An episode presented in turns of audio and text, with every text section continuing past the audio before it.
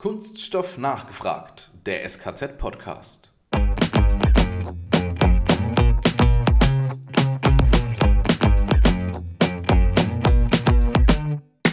Wir haben noch als Branche sehr viel vor der Brust. Also wir müssen noch sehr viel leisten. Wir müssen den Kunststoffabfällen Herr werden. Wir müssen die Kunststoffe noch viel mehr im Kreis führen die Rohstoffbasis defossilisieren und Produktionsprozesse klimaneutral machen, um nur einige Dinge zu nennen. Aber wenn uns das gelingt, werden Kunststoffe ähm, zumindest erstmal Klimahelfer sein.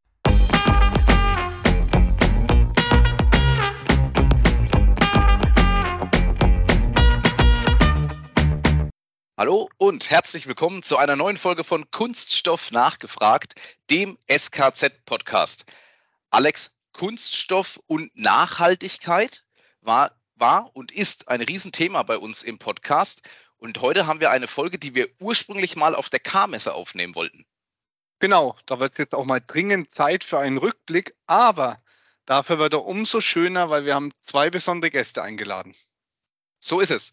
Wir haben einmal eingeladen Jan-Niklas Gesenhus, Bundestagsabgeordneter für die Grünen und seit Juli 2022 umweltpolitischer Sprecher der Grünen. Jan-Niklas, hallo und herzlich willkommen bei uns im Podcast. Hallo, schön, dass ich bei euch sein darf. Und Gast Nummer zwei, Alexander Gronimus. Er ist Leiter des Geschäftsbereichs Klimaschutz und Kreislaufwirtschaft bei Plastics Europe Deutschland. Alexander, herzlich willkommen auch dir im Podcast. Ja, vielen Dank und herzlichen Dank für die Einladung. Alex, jetzt nochmal zu dir.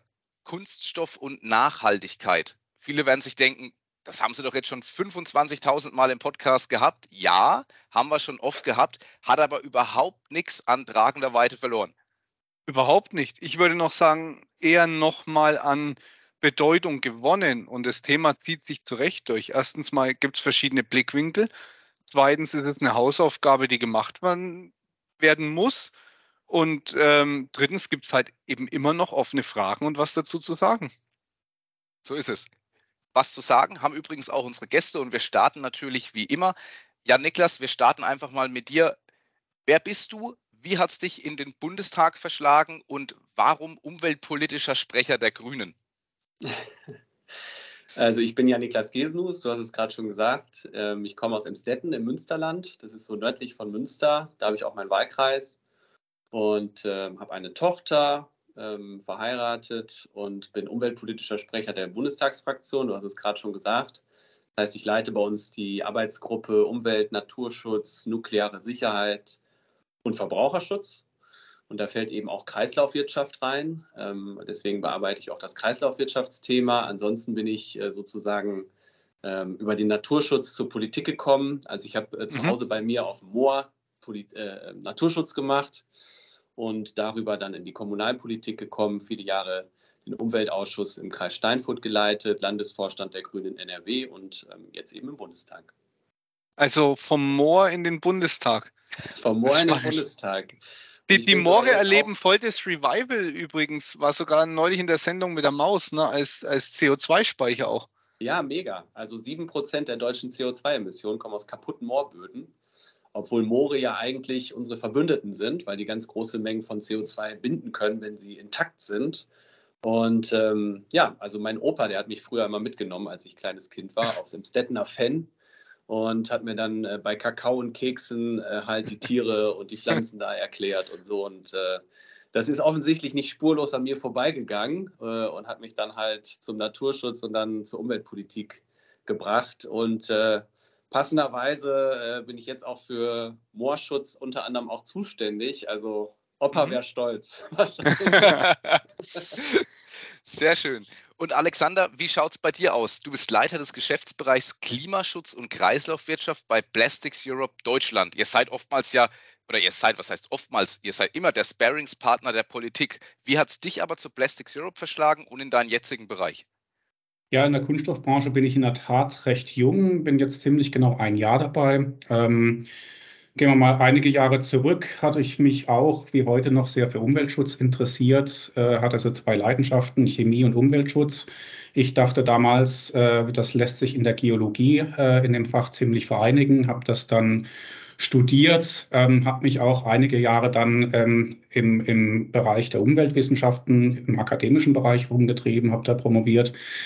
Ähm, später dann in den industrienahen Bereich nach einigen Stationen zum Verband der chemischen Industrie. Dort habe ich mich sehr intensiv mit ähm, ja, der Energieversorgung ähm, der Unternehmen und der Chemieparks ähm, beschäftigt. Gerade in den letzten Jahren ist dann in den Vordergrund gerückt, wie kann man perspektivisch klimaneutral werden in der chemischen Industrie. Ähm, und äh, da gibt es verschiedene Herangehensweisen. Ein, eine Herangehensweise ist, dass man unbedingt auch von den fossilen Grundlagen wegkommen muss zu äh, alternativen ähm, Kohlenwasserstoffressourcen. Und äh, einer der möglichen Ressourcen sind Kunststoffabfälle. Und äh, das hat mich äh, damals sehr bewegt und habe gesehen, naja, auch bei diesen Ressourcen, bei diesen Rohstoffgrundlagen muss man vorankommen. Und das hat mich dann motiviert, mich verstärkt mit Kunststoffen zu beschäftigen. Und so kam dann der Übergang ja, von, den, von der Chemie in die verwandte Branche äh, Kunststoffe. Und äh, so beschäftige ich mich dann seit einem Jahr sehr intensiv mit den Fragen, wie können wir nachhaltiger werden, wie äh, können wir die weitgehend lineare Kunststoffwirtschaft, wie sie heute ist, dann in eine zirkuläre Wirtschaft überführen. Super. Das heißt, du bist eigentlich Geologe? Ich bin eigentlich Geologe, ähm, sag mal, sehr chemisch interessierter Geologe, ja. Spannend. Ich bin, ich bin ursprünglich Geograf und auch bei Kunststoffen gelandet. Du siehst, in ja, den Kunststoffen schafft jeder. Irgendwie schließt sich da auch da der Kreis. Genau, wenn wir beim Kreis. Ähm, ich fange mal an, Jan Niklas, für dich mit der Frage. Wir haben natürlich recherchiert. Auf deiner Webseite schreibst du, du kämpfst für echten Klimaschutz. Da tut sich bei mir die Frage auf, was verstehst du unter echtem im Gegensatz zu falschen Klimaschutz? Und wo kommen da unsere Kunststoffe rein? Naja, in der Politik macht man halt immer wieder die Erfahrung, dass natürlich alle irgendwie für Klimaschutz sind und in den Sonntagsreden immer erklären, dass irgendwie die Klimakrise die größte, größte Herausforderung unserer Zeit ist. Und wenn es dann konkret wird, ähm, sehe ich bei den anderen Parteien oft, dass äh, dann der Klimaschutz oder auch der Naturschutz als erstes hinten runterfällt. Das ist halt für mich der Unterschied zwischen äh, echtem und angeblichem Klimaschutz.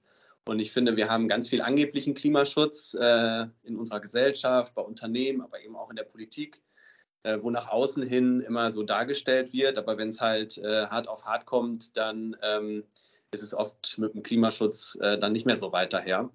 Und das meine ich halt, ich äh, möchte für echten Klimaschutz äh, antreten. Das heißt halt konkret, dass wir die Zusagen umsetzen, die wir im Pariser Klimaabkommen gegeben haben, aber auch die Zusagen, die wir im Montrealer Naturschutzabkommen. Jetzt äh, im Dezember ist ja ein äh, großes neues globales Abkommen auf den Weg gebracht worden zum Schutz unserer Ressourcen und unserer Natur, ähm, dass wir die einhalten und dann eben auch die notwendigen äh, politischen Schritte dafür gehen.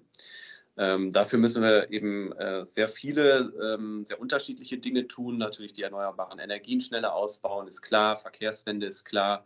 Was vielen dann schon nicht mehr so klar ist, ist, dass wir unsere natürlichen Verbündeten für den Klimaschutz wieder fit machen müssen. Moore, Meere, Wälder, Gewässer, die große Mengen CO2 auch aus der Atmosphäre binden.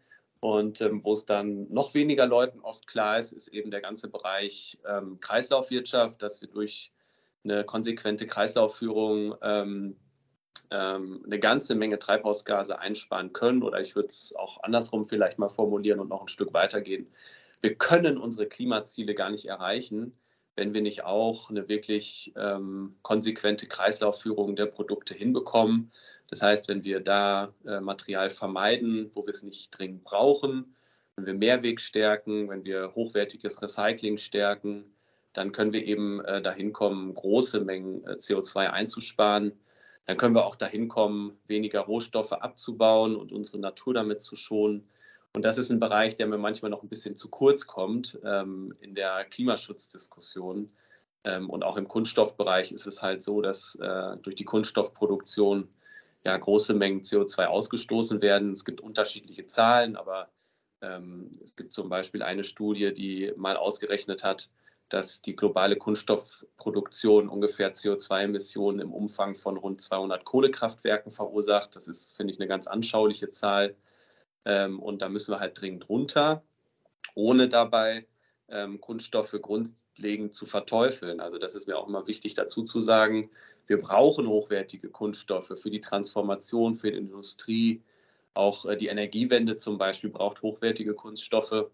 Aber wir haben eben Anwendungen, äh, wo wir es, glaube ich, ein bisschen übertrieben haben mit Kunststoffeinsatz, wo zu viel Kunststoff in der Umwelt landet, wo ähm, Plastik äh, die Meere vermüllt oder eben auch zu viel produziert wird. Und ich glaube, da können wir halt mit einem intelligenten Produktdesign und einer intelligenten Kreislaufführung eine ganze Menge zu echtem Klimaschutz, weil ihr dann nachher gefragt hattet, also zu echtem Klimaschutz beitragen.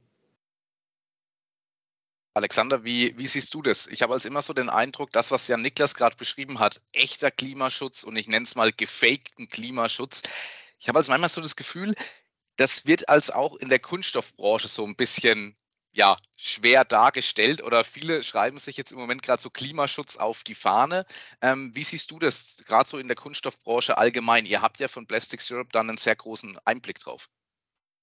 Ja, also ich kann, kann sehr vieles oder alles unterstreichen, was vorher von Jan Niklas gesagt wurde. Also echter Klimaschutz heißt, äh, konkret zu werden. Und das heißt auch, und da kann man an die Firmen dann reingucken, wie konkret sind denn die Maßnahmen äh, hinter der Ankündigung äh, die zum Klimaschutz oder zur, ähm, ja, zu den ähm, Nachhaltigkeitszielen gegeben wird. Ähm, ich möchte es nochmal aufgreifen, was eben gesagt hat, die Doppelrolle, die Doppelrolle von Kunststoffen, die die einnehmen können und einnehmen müssen, einmal als Werkstoff, aber wenn der Nutzungszyklus dabei äh, dann vorbei ist, äh, kann man sie als Rohstoffe wiederverwenden, als Sekundärrohstoffe, also zum Beispiel als Rezyklate. Und das sind so ganz ist ein ganz äh, konkreter äh, Maßnahmen, wo man dann ja sagen kann, da, da gehen wir Richtung echten Klimaschutz, wenn wir wirklich das Ziel haben, uns von fossilen Ressourcen zu entkoppeln. Und das ist eine Möglichkeit. Man nutzt ähm, die Kunststoffe als Wertstoffe am Ende des Lebenszyklus, wirklich als Rohstoffe, als Rezyklate. Ähm, dazu, da werden wir den ganzen Kohlenwasserstoffbedarf, den wir haben, einfach den Rohstoffbedarf nicht ersetzen können. Da braucht man noch CO2 und Biomasse dazu. Also dieser, dieser Dreiklang ist für mich sehr wichtig, ähm, um hier konkret zu werden, auch was, was dann wirklich Klimaschutz und was äh, ähm, Nachhaltigkeitsziele wirklich bedeuten können. Ähm, das Zweite, was ich dazu sagen will, haben wir auch schon äh, gehört. Wir haben äh, in der Produktion von Kunststoffen, also was jetzt nicht mit dem eigentlichen Werkstoff zusammenhängt, sondern mit dessen Produktion haben wir CO2-Ausstoß. Also das wäre das nächste. Man muss in den Anlagen zur Produktion wie auch zur Entsorgung, sprich im Recycling, auch sukzessive treibhausgasneutral werden. Ähm, das kann man bewerkstelligen mit einer zunehmenden Elektrifizierung der Produktion und auch mit dem Einsatz erneuerbarer Energien. Und äh, das dritte Element, was ich sehr wichtig finde, Verringerung des Ressourcenbedarfs, hat ja Niklas auch schon sehr viel äh, dazu gesagt. Also wir müssen Effizienzfortschritte äh, erzielen. Ähm, wir müssen viel wiederverwenden von den Produkten, die wir haben, da wo es äh, ökologisch sinnvoll ist und auch ähm, Reduktion anstreben. Reduktion von Anwendungen ähm, kann mehrere Dimensionen haben. Das kann einmal äh, die Dimension haben, dass die äh, tertiäre Umverpackung mal vermieden wird, die man dann äh, doch nicht braucht, aber auch solche Aspekte wie Reparierbarkeit, ähm, auch Innovation finde ich da sehr wichtig. Ähm, neue Werkstoffe oder neue Polymere können auch zum Beispiel Wandstärken verringern. Ähm, sie können möglicherweise auch bisherige Verbünde ersetzen, also wo man möglicherweise mit neuen Polymer dann ein Monomaterial hat, wo man bisher Verbundmaterialien hat. Also es gibt viele, viele ähm, Dimensionen aus meiner Sicht, wie man ähm, einfach den Ressourcenbedarf dann verringern kann. Jetzt mal von der Seite gesehen. Also als Insider hat man den Eindruck, es dreht sich bei uns in der Kunststoffbranche aktuell alles und zwar ausnahmslos um Nachhaltigkeit, um Kreislaufwirtschaft. Und dann nehmen wir die Themen wie Energieeinsparung, Energieeffizienz damit rein dazu. Mhm. Ähm, ja, Niklas, nachdem du dann auch äh, auf der K-Messe, also der Leitmesse der Kunststoffindustrie warst, ähm, hast du da auch nochmal einen, einen ganz anderen Einblick wahrscheinlich auf und in die Branche bekommen. Glaubst du, die Branche hat sich gewandelt oder vielleicht hattest du auch nie einen schlechten Eindruck von der Branche und salopp formuliert, meinst du, wir haben verstanden, wo die Reise hingehen muss? also ich will vielleicht vorab mal sagen, ich habe ja auch mal was anderes gemacht als Politik. Ich habe mal bei einer Handwerksorganisation gearbeitet und da auch sehr viel ähm, mit mittelständischen Betrieben zum Beispiel zu tun gehabt. Und ich komme aus einer Region mit äh, zwei sehr großen, namhaften Kunststoffherstellern. Kann man ja googeln, welche das sind. Ähm, von daher bin ich da sozusagen sowieso ähm, auch vor Ort äh, ständig im Austausch einfach. Oder man hat auch im privaten äh, Umfeld viele, die ähm, äh, da beschäftigt sind, auch im äh, Bereich der Kunststoffindustrie.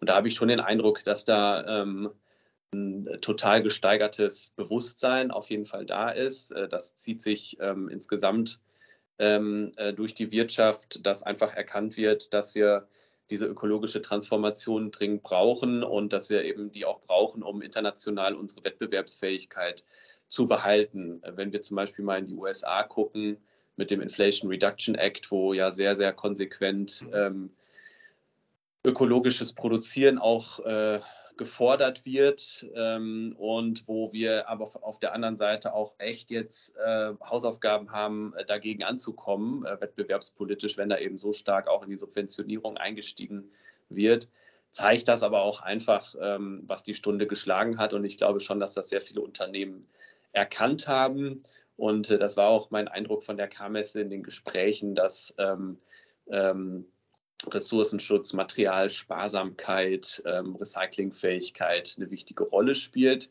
Wenngleich ich aber auch schon auch sehe, dass ähm, wir beim Weg dahin auch noch ähm, Differenzen haben oder auch noch Diskussionen haben.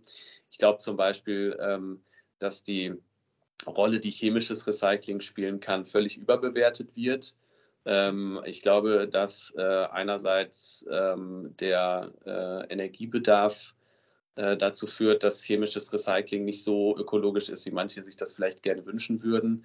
Und ich habe äh, vor allem so ein Stück weit auch die Befürchtung dafür, dass ähm, äh, so die starke Betonung auf vielleicht so einen äh, technologischen Strohhalm dazu führt, dass wir ähm, weiter vorne vielleicht mit etwas weniger Ambition ansetzen. Und äh, da müssen wir aber dringend dran. Also beim Produktdesign, dass von Anfang an Produkte materialsparsam, recyclingfähig äh, designt werden, dass wir eben nicht irgendwie zig Verbundmaterialien haben, die sich nachher schwer recyceln lassen und dass wir eben vor allem beim werkstofflichen Recycling äh, besser werden müssen, dass wir Mehrweglösungen auch verbessern müssen also dass wir sozusagen auch vorne in der Kreislaufwirtschaftshierarchie ansetzen und nicht nur ganz am Ende.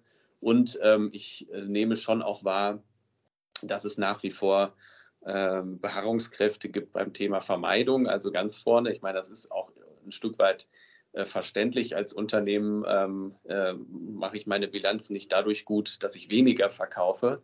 Ähm, da müssen dann halt Lösungen gefunden werden, wie irgendwie die Qualität verbessert wird statt die Quantität und vielleicht die Qualität dann auch anders honoriert wird am Markt.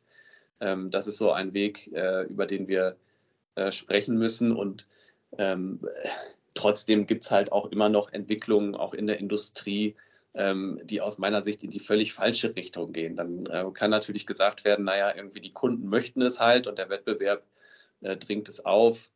Aber ähm, bei, bei Verpackungen oder bei so ähm, völligen Fehlentwicklungen wie äh, diese E-Vape-Zigaretten beispielsweise, die äh, komplett nicht recycelbar sind, wo noch ein Akku mit verklebt ist und, und, und, dann sind das auch schon so Entwicklungen, ähm, wo ich dann nochmal zurückkommen würde auf die Anfangsdiskussion. Also ich glaube sozusagen in den äh, Außendarstellungen ist es bei vielen Unternehmen angekommen. Man sieht auch bei vielen Unternehmen, dass große, große Anstrengungen unternommen werden. Aber man sieht schon auch noch, dass wir den ganzen Weg auch weiterhin zu gehen haben.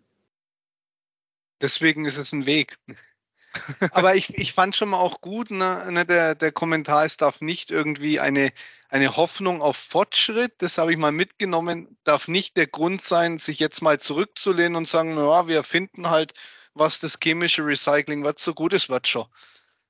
Na, das wäre also definitiv. Haben, ich will das auch gar nicht irgendwie grundsätzlich ablehnen. Also wir haben zum Beispiel im Koalitionsvertrag ja auch drinstehen, dass wir das chemische Recycling als Option aufnehmen. Ähm, das wird sicherlich für einige Anwendungen eine Rolle spielen können, aber wir dürfen deswegen ähm, nicht äh, sozusagen die Arbeit äh, bei allen anderen Möglichkeiten, die wir haben, mhm. einstellen. Das, das ist generell, finde ich, das Wichtige bei so Möglichkeiten. Man sollte das eine tun, ohne das andere zu lassen, weil dann kommen wir voran. Aber Alexander, für dich zu dem Thema, ich meine, eigentlich deine Stelle bei Plastics Europe ist ja schon mal ein Indiz, dass die Branche dahin will. Kann man das so sagen? Ich, ich glaube schon aus meiner Sicht, dass man auf der K-Messe gesehen hat, dass die Branche, dass wir es verstanden haben, wo wir hin müssen und äh, deutlich in die Richtung gehen. Ich will aber ähm, einen Satz ähm, von der Vorrede aufgreifen. Wir haben noch einen großen Weg vor uns und das ist vollkommen richtig. Also wir sind äh, noch nicht ganz, noch nicht am Anfang. Wir haben schon viele Ansätze in Richtung Nachhaltigkeit, aber der Weg ist noch steinig und lang. Ähm, das, das, die Recyclingwege, aber ähm, die Recyclingwege konnte man auch ähm, auf der Messe betrachten. Es gab ja viele Recycler, die ausgestellt haben und da stimme ich schon zu, man kann nicht einen Weg gehen. Also es ist schon meine Philosophie auch in meiner Funktion, dass wir von allen Seiten herangehen müssen. Was das Recycling betrifft, äh, wir haben Recycler gesehen, die äh, Innovationen in der Hinsicht vorgestellt haben, dass sie bestehende Verfahren verfeinert, verbessert ähm, und auch ähm, ja in ihrer Effizienz verbessert haben, sprich das mechanische Recycling. Wir haben auch, aber auch Aussteller gesehen, die völlig neue Wege gehen mit selektiver Depolymerisierung, um nur ein Beispiel zu nennen. Äh, man, man braucht das ganze Technologieportfolio und ähm, ähm, aus meiner Sicht mechanisches Recycling, physikalisches Recycling, chemisches Recycling. Am Ende, wenn mal ähm, die Technologien stärker etabliert sind, muss letztendlich die Ökoeffizienz zeigen, wie der Technologiemix zugeschnitten werden kann. Aber ich bin durchaus überzeugt, dass es ein Technologiemix sein wird, dass es nicht nur chemisch, nicht nur mechanisch, nicht nur physikalisch sein wird, sondern ein Mix aus verschiedenen Technologien. Und ähm, dahingehend, man darf nicht nur jetzt chemisches Recycling als Innovation betrachten, sondern es gibt auch noch Recyclingpotenzial bei bestehenden mechanischen Verfahren. Stichwort Doppelextrusion, was zum Beispiel ähm, eine verbesserte Ausschleusung von Störstoffen ermöglicht. Also mechanischen Recycling gibt es und muss es auch noch Luft in der Entwicklung nach oben geben. Ähm, Produkte wurden angesprochen. Also Recycling ist nur ein Mosaikstein einer Kreislaufwirtschaft aus unserer Sicht. Man muss auch, wie vorher gesagt, an den Produkten ansetzen. Sie müssen kreislauffreundlicher, kreislaufgängiger sein. Ähm, da hat man äh, zum Beispiel bei einem Aussteller gesehen, ein, ein, ein Demonstrator eines Autositzes, der nur aus zwei Materialien bestand, Polyamid und Stahl. Heutige marktübliche Autositze bestehen aus 20 verschiedenen Materialien und der, der, Vergleich spricht schon für sich, wenn man in die, also man, man sieht, man konnte wirklich drauf sitzen, das hat funktioniert. Ich habe selber ausprobiert. Ähm, also es ist technisch machbar, es muss, es muss halt noch Eingang in den Markt finden, solche Ideen. Und äh, also man sieht auch jetzt bei diesem Beispiel 20 gegen 2 Materialien und das Stahl könnte man dann auch noch perspektivisch aus, durch Polyamid äh, ersetzen. Also das ist ein riesiger Schritt, wie man auch noch bei scheinbar banalen Produkten gehen kann, wie man dies in noch, die, äh, die man noch in, im Sinne der Kreislaufwirtschaft und in der Recycelbarkeit verbessern kann. Wir haben aber auch andere Produktbeispiele gesehen, ein Sportschuh, der auf CO2-Grundlage gefertigt wurde, also auf einer nicht fossilen Rohstoffgrundlage. Da konnte man auch sehen, dass auch das, was wir ganz am Anfang gesagt haben, die Abkehr von fossilen Grundstoffen auch grundsätzlich gelingen kann. Ähm, ich wir sprechen viel über Technologien und man könnte jetzt noch über Digitalisierung, Watermarking, also Markierung von Produkten für die bessere Abfallsortierung sprechen. Was mir aber an der, an der Messe wichtig ist, es kommen hier viele Menschen zusammen und deswegen äh, sollte man auch ähm, den menschlichen Faktor dort betonen. Warum sage ich das? In einer Kreislaufwirtschaft wird es notwendigerweise so sein, dass dort Organisationen und Branchen miteinander kooperieren, die jetzt in einer linearen Wertschöpfungskette bisher ähm, keine Zusammenarbeit haben oder wo die Zusammenarbeit nicht gewohnt war. Ein Beispiel ist die Entsorgungswirtschaft und die Kunststofferzeuger wir.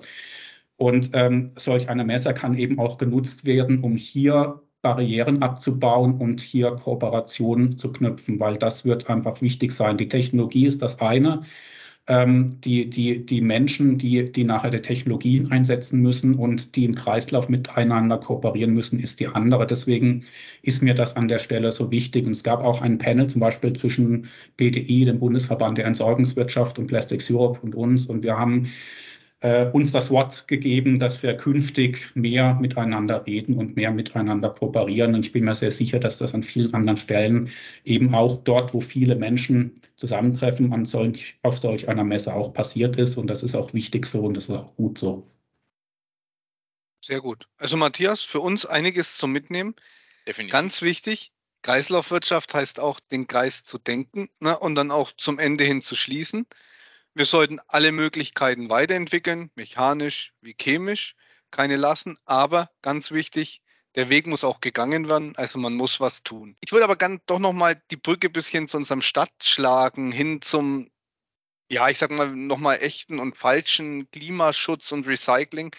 Wir sehen ja häufig auch, ähm, der Jan Niklas hat es angesprochen, dass Unternehmen das manchmal nach außen hin zwar den Anschein erwecken, es verstanden zu haben. Und dann muss ich dann die Sprache auf das Screenwashing bringen. Also so, was mich dann tatsächlich ärgert, nachdem ich, obwohl eigentlich Laie, das dann manchmal sehe, wenn man so eine bedruckte und beschichtete Pappe und Papier als jetzt weniger Kunststoff verkauft und eigentlich einen Verbundstoff jetzt in Umlauf bringt, wo vorher keiner war, ähm, und es dann, dann noch als grün verkauft. Ähm, ja, Niklas, fangen wir dabei dir an. Was sagt ihr zu solchen Varianten? Das ist ein Punkt, den ich zum Beispiel auch an der Einweg-Kunststoffrichtlinie der EU kritisiere, um das mal an einem mhm. Beispiel konkret zu machen, dass eben hier nur auf äh, Kunststoff abgehoben wird und andere Produktkategorien, die auch die Umwelt vermüllen, wie beispielsweise Styropor, Styroporverpackungen, Alu, Pizzakartons und so weiter, da eben nicht berücksichtigt sind. Ähm, ich kann es ganz konkret machen. Wir haben zum Beispiel äh, gestern im Deutschen Bundestag die äh, Einweg-Kunststoffabgabe ja beschlossen ähm, und äh, haben damit ja eine EU-Richtlinie umgesetzt, ähm, die es uns aber im Rahmen der EU-Richtlinie nicht ermöglicht hat, weitere Produkte mit reinzunehmen in die Regulierung, obwohl das äh, definitiv wünschenswert wäre, um halt solche Verlagerungseffekte äh, ähm, zu vermeiden. Ähm, deswegen haben wir aber jetzt zum Beispiel im parlamentarischen Verfahren als äh, Ampelfraktion in das Gesetz noch reingeschrieben, dass wir 2027 das Gesetz evaluieren wollen, auch mit Blick auf äh, eine Erweiterung der Produktpalette, dass man eben, wenn man dann sieht, dass, ähm, keine Ahnung, äh, äh, Plastikverpackungen für Takeaway, Essen oder so einfach ersetzt werden durch Pappverpackungen mit Kunststoffbeschichtung, ähm, dass äh, man da dann eben dann äh, regulierend eingreift. Wobei wir aber auch klargestellt haben, dass auch Beschichtungen ähm, grundsätzlich dann als Kunststoffprodukte einzustufen sind. Das wird dann halt ähm, teilweise ziemlich komplex im Vollzug, also in der Kontrolle, mhm. dann wirklich nachzuweisen, wie dick jetzt die Kunststoffbeschichtung ist und ob das jetzt als Kunststoffprodukt gilt oder nicht. Und dann ist die Frage, was ist mit zum Beispiel Glasverpackungen, mit Kunststoffetiketten? Sind die dann auch Kunststoffprodukte oder nicht? Also das ist eben dann auch teilweise sind das dann die Untiefen der Regulatorik, wo man dann da reingehen muss. Aber wir haben schon auch klargestellt, also wenn das zum Beispiel kunststoffbeschichtete Produkte sind, dann äh, gelten die eben auch als Kunststoff. Ähm, und ich glaube, da muss man so ein bisschen wegkommen, dass ähm, grundsätzlich andere Materialien als ökologischer gelten. Also zum Beispiel ähm, auch äh, äh, Pappverpackungen zum Beispiel, wenn das Frischholz aus Wäldern zum Beispiel ist, äh, das da genutzt wird, dann ist das weder für Klima noch für äh, Biodiversität besonders hilfreich. Ähm, und ich glaube, ich sehe da aber ein grundsätzliches Problem, um mal ganz offen zu sprechen, dass im Kunststoffbereich einfach manche Anwendungen übertrieben worden sind. Also dass unnötige Umverpackungen, unnötige Produkte in die Umwelt gekommen sind, die halt heute Ökosysteme vermüllen und deswegen Kunststoff insgesamt ein Imageproblem hat. Was ein Problem ist, weil wir brauchen ja Hochleistungskunststoffe, gerade auch für Zukunftsbranchen, für Energiewende, für ähm, klimaneutrale Grundstoffproduktion und viele andere Bereiche.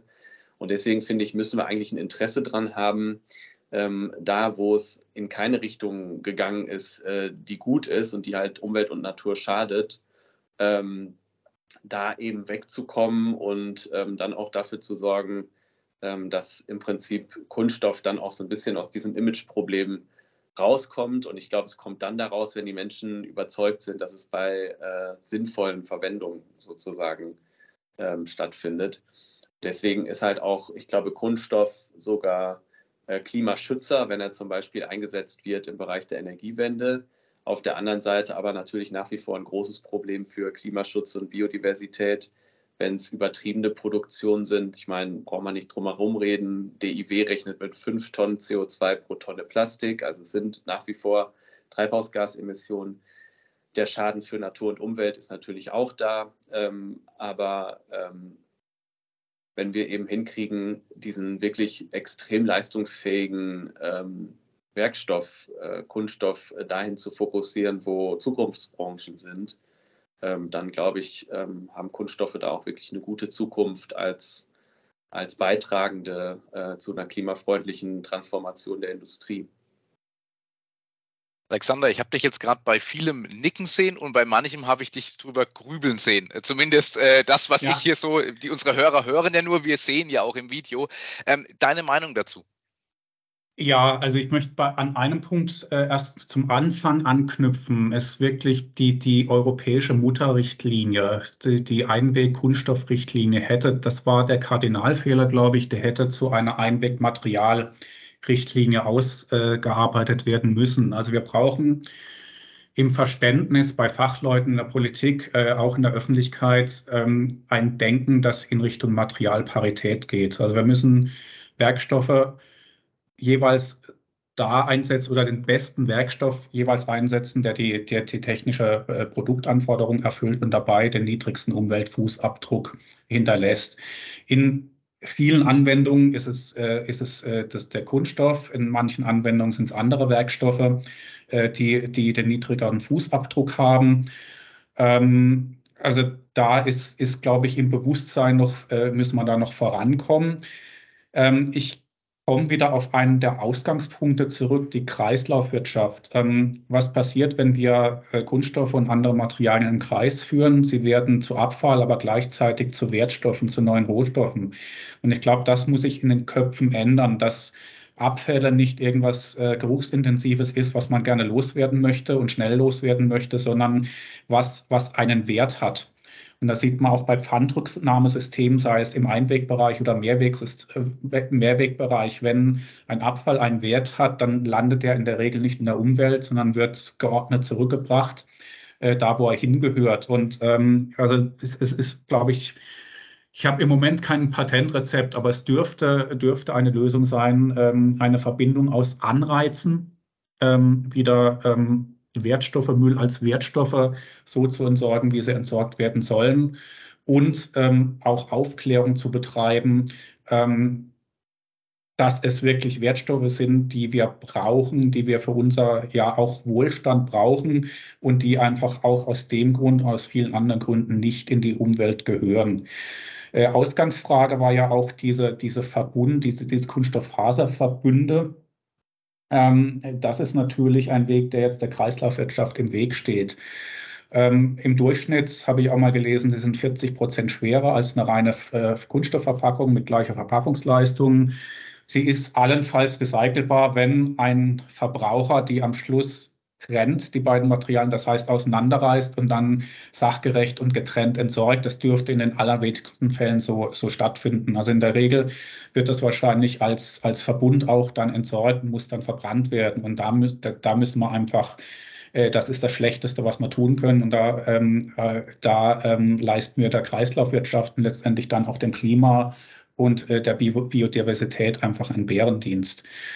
Ähm, ich möchte auch die Kritik aufgreifen. Ja, wir, wir, müssen, wir müssen von der, ähm, von der redundanten Umverpackung weg. Also wir müssen äh, dahin, dass einfach unnötige, ähm, ja, unnötige äh, Anwendungen einfach auch vermieden werden. Das ist auch ein Teil der Wahrheit, die man einfach aussprechen muss. Das ist vollkommen richtig. Und, und, äh, und Abfallvermeidung gehört auch zur Kreislaufwirtschaft genauso wie das Recycling eines, ein Thema noch so ähm, äh, vom, aus meinem persönlichen äh, Alltag. Ich saß auch neulich beim Abendessen und hatte, ähm, hatte mir was zu essen geholt ähm, und dann dachte ich mir, ah, okay, interessante Verpackung, habe die Verpackung aufgerissen und dachte mir, was ein Quatsch, jetzt reißt die Verpackung in zwei Teile auseinander. Und im nächsten Schritt dachte ich mir, wow, wie intelligent. Da hat jemand mitgedacht. Es war nämlich unten Pappe und obendrauf mhm. Kunststoff. Und beim Aufreißen der Verpackung hat man gleich so eine Bruchstelle eingearbeitet, dass automatisch die beiden Teile voneinander getrennt wird. Ich gehe davon aus, da war wohl ein, intelligent, ein intelligenter Kunststoffingenieur oder eine intelligente Kunststoffingenieurin mit dabei gesessen bei der Entwicklung. Äh, aber ich habe auch erst den Moment gebraucht, weil im ersten Moment dachte man sich, was ein Quatsch, jetzt reißt die Verpackung mhm. auseinander beim Aufmachen war aber in dem Fall sinnvoll, weil, wie gesagt, auseinanderzumachen. Im dritten Schritt habe ich mir gedacht, hätte man es auch ganz aus Kunststoff oder ganz aus Pappe machen können. Aber das ist ein anderes Thema. Ja, ist ganz anderes, es ist nicht ein ganz anderes Thema. Ich glaube, es gehört schon dazu. Äh, solche Dinge weiß man, wenn man sich eingehend damit befasst, wie wir jetzt Richtig. hier in der Runde.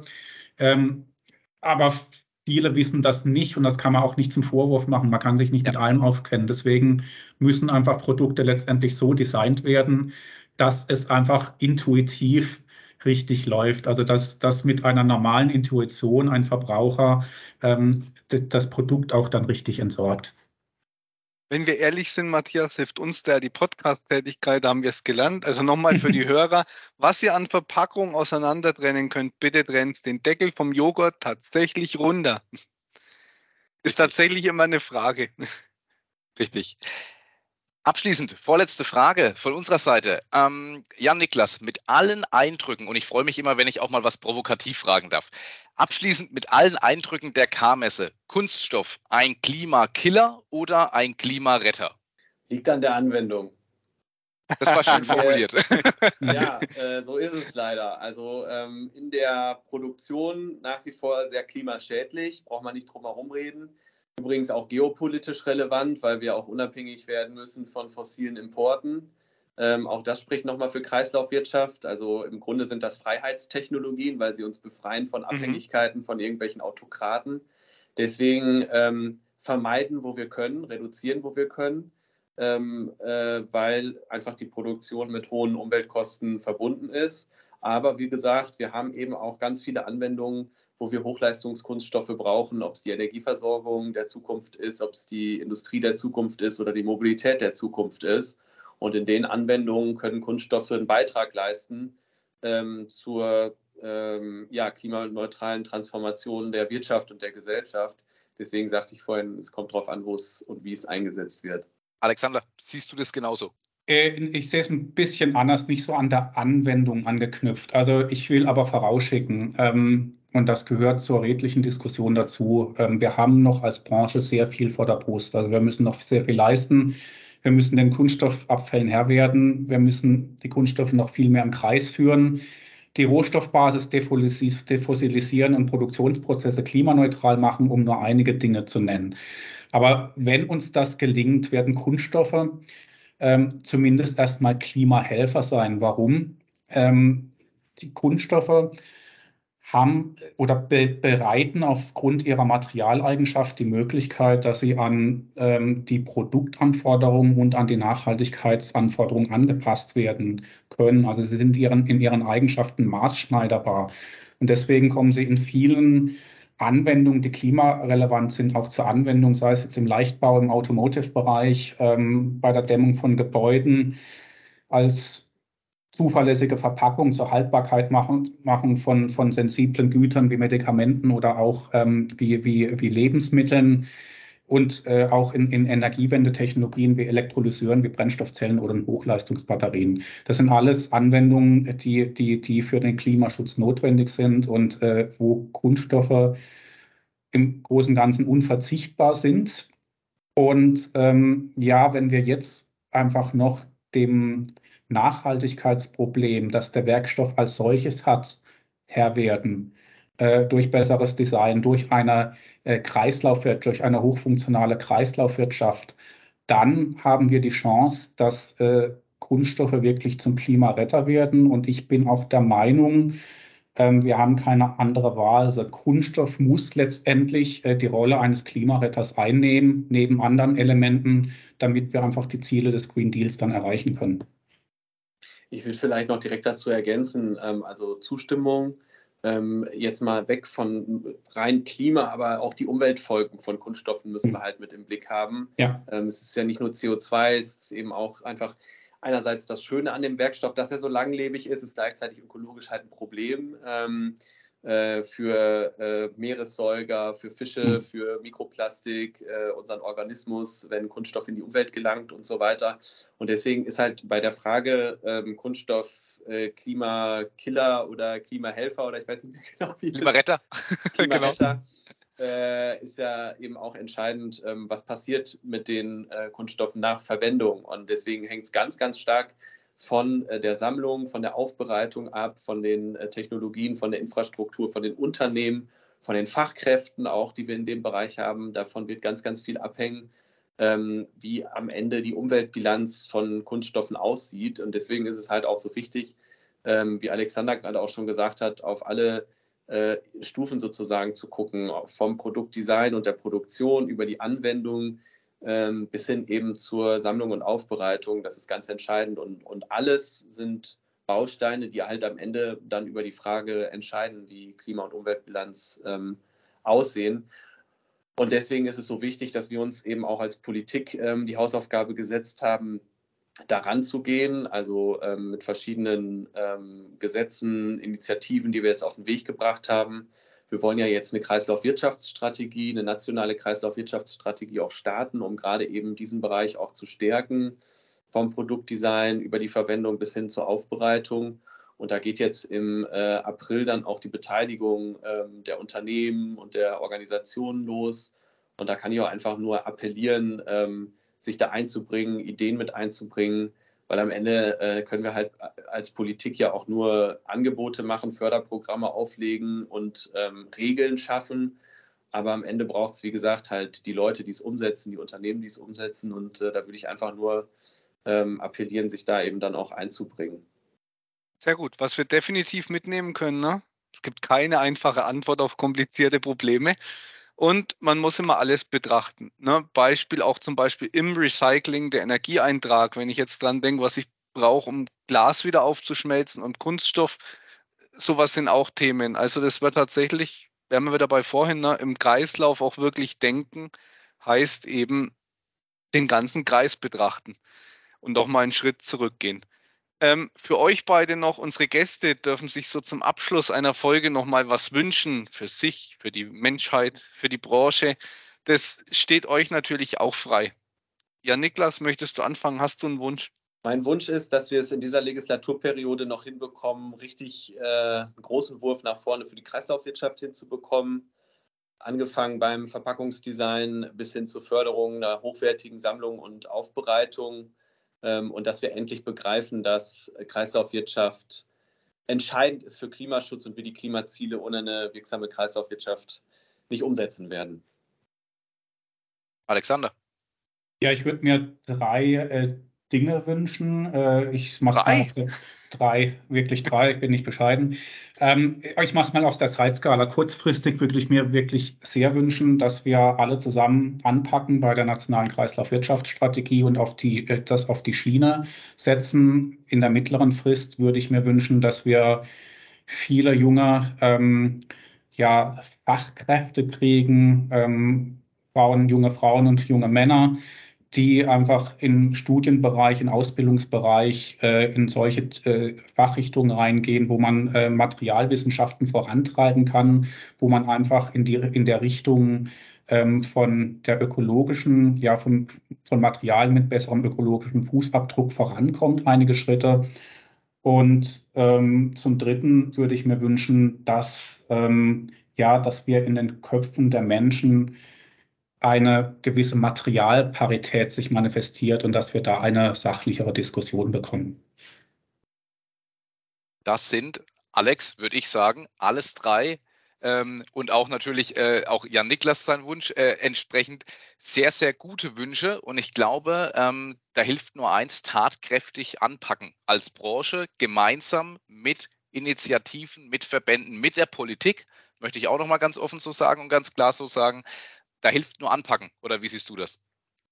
Absolut. Und auch als Privatperson. Also Vermeidung hatten wir oft als Thema, das fängt bei jedem von uns an. Ne? Hm. Korrekt.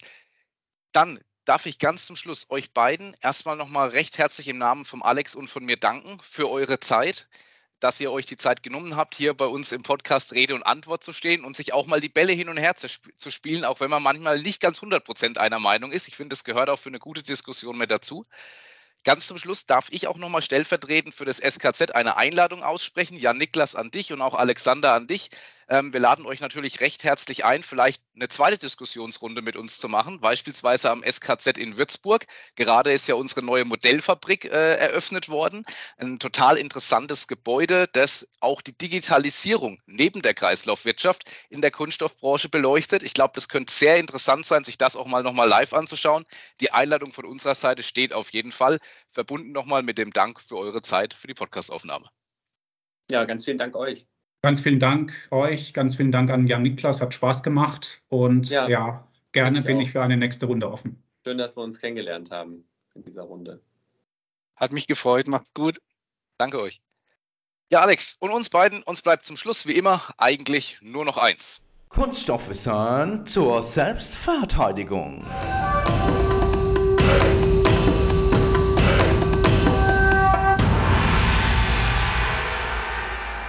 Alex, wusstest du eigentlich, oder besser gesagt, kannst du mir die Frage beantworten, warum sind Biogurken eigentlich in Kunststofffolie verpackt? Ja, das ist genau so ein Thema, wo die einfache Antwort schwierig wird. Also wir kennen das alle, ne? Samstag, so, Vormittag schlendert man völlig ohne Zeitdruck, ohne quengelnde Kinder und nicht an Baustellen warten durch den Supermarkt seines Vertrauens und gleich nach dem Eingang erwartet uns die Obst- und Gemüseabteilung mit inzwischen, das muss man echt sagen, reichlich Bio-Angeboten. Aber schon schütteln wir verständnislos den Kopf, ob der in Kunststofffolie eingeschweißten Biogurken. Dabei sollten doch gerade Bioprodukte nachhaltig ohne Kunststoff auskommen können, oder Matthias? Können schon. Aber es ist tatsächlich ökologischer, die Biogurken einzupacken als die konventionellen. Denn das Biogemüse muss ja eindeutig von seinem Pendant zu unterscheiden sein. Und da wird eben aufgrund der geringen Biogurkenmenge auch weniger Kunststofffolie dann am Ende verbraucht. Macht also irgendwo schon Sinn, zumindest mehr als einzeln verpackte Kartoffeln, eingeschweißte Avocadohälften, versiegelte geschälte Bananen oder aufgeschnittene Ananas beispielsweise. Aber, und das ist eigentlich das viel Wichtigere, was man nämlich nicht verschweigen darf, die Haltbarkeit einer Salatgurke verlängert sich von circa neun auf 15 Tage durch das Einschweißen in Kunststoff. Also auch wieder ein Beitrag gegen die Lebensmittelverschwendung. Da sieht man, was alles zusammenhängt. Ne? Und während Sie jetzt mitnehmen aus unserem Podcast, das sollte jetzt natürlich keine Mehrschichtfolie aus 15 verschiedenen ordentlich verklebten Schichten sein, sondern dann wenigstens ein Monomaterial, das ich brav sortiere und ins Recycling gebe. Genau so ist es. In diesem Sinne, macht's gut, euer Matthias und der Alex. Wir hören uns.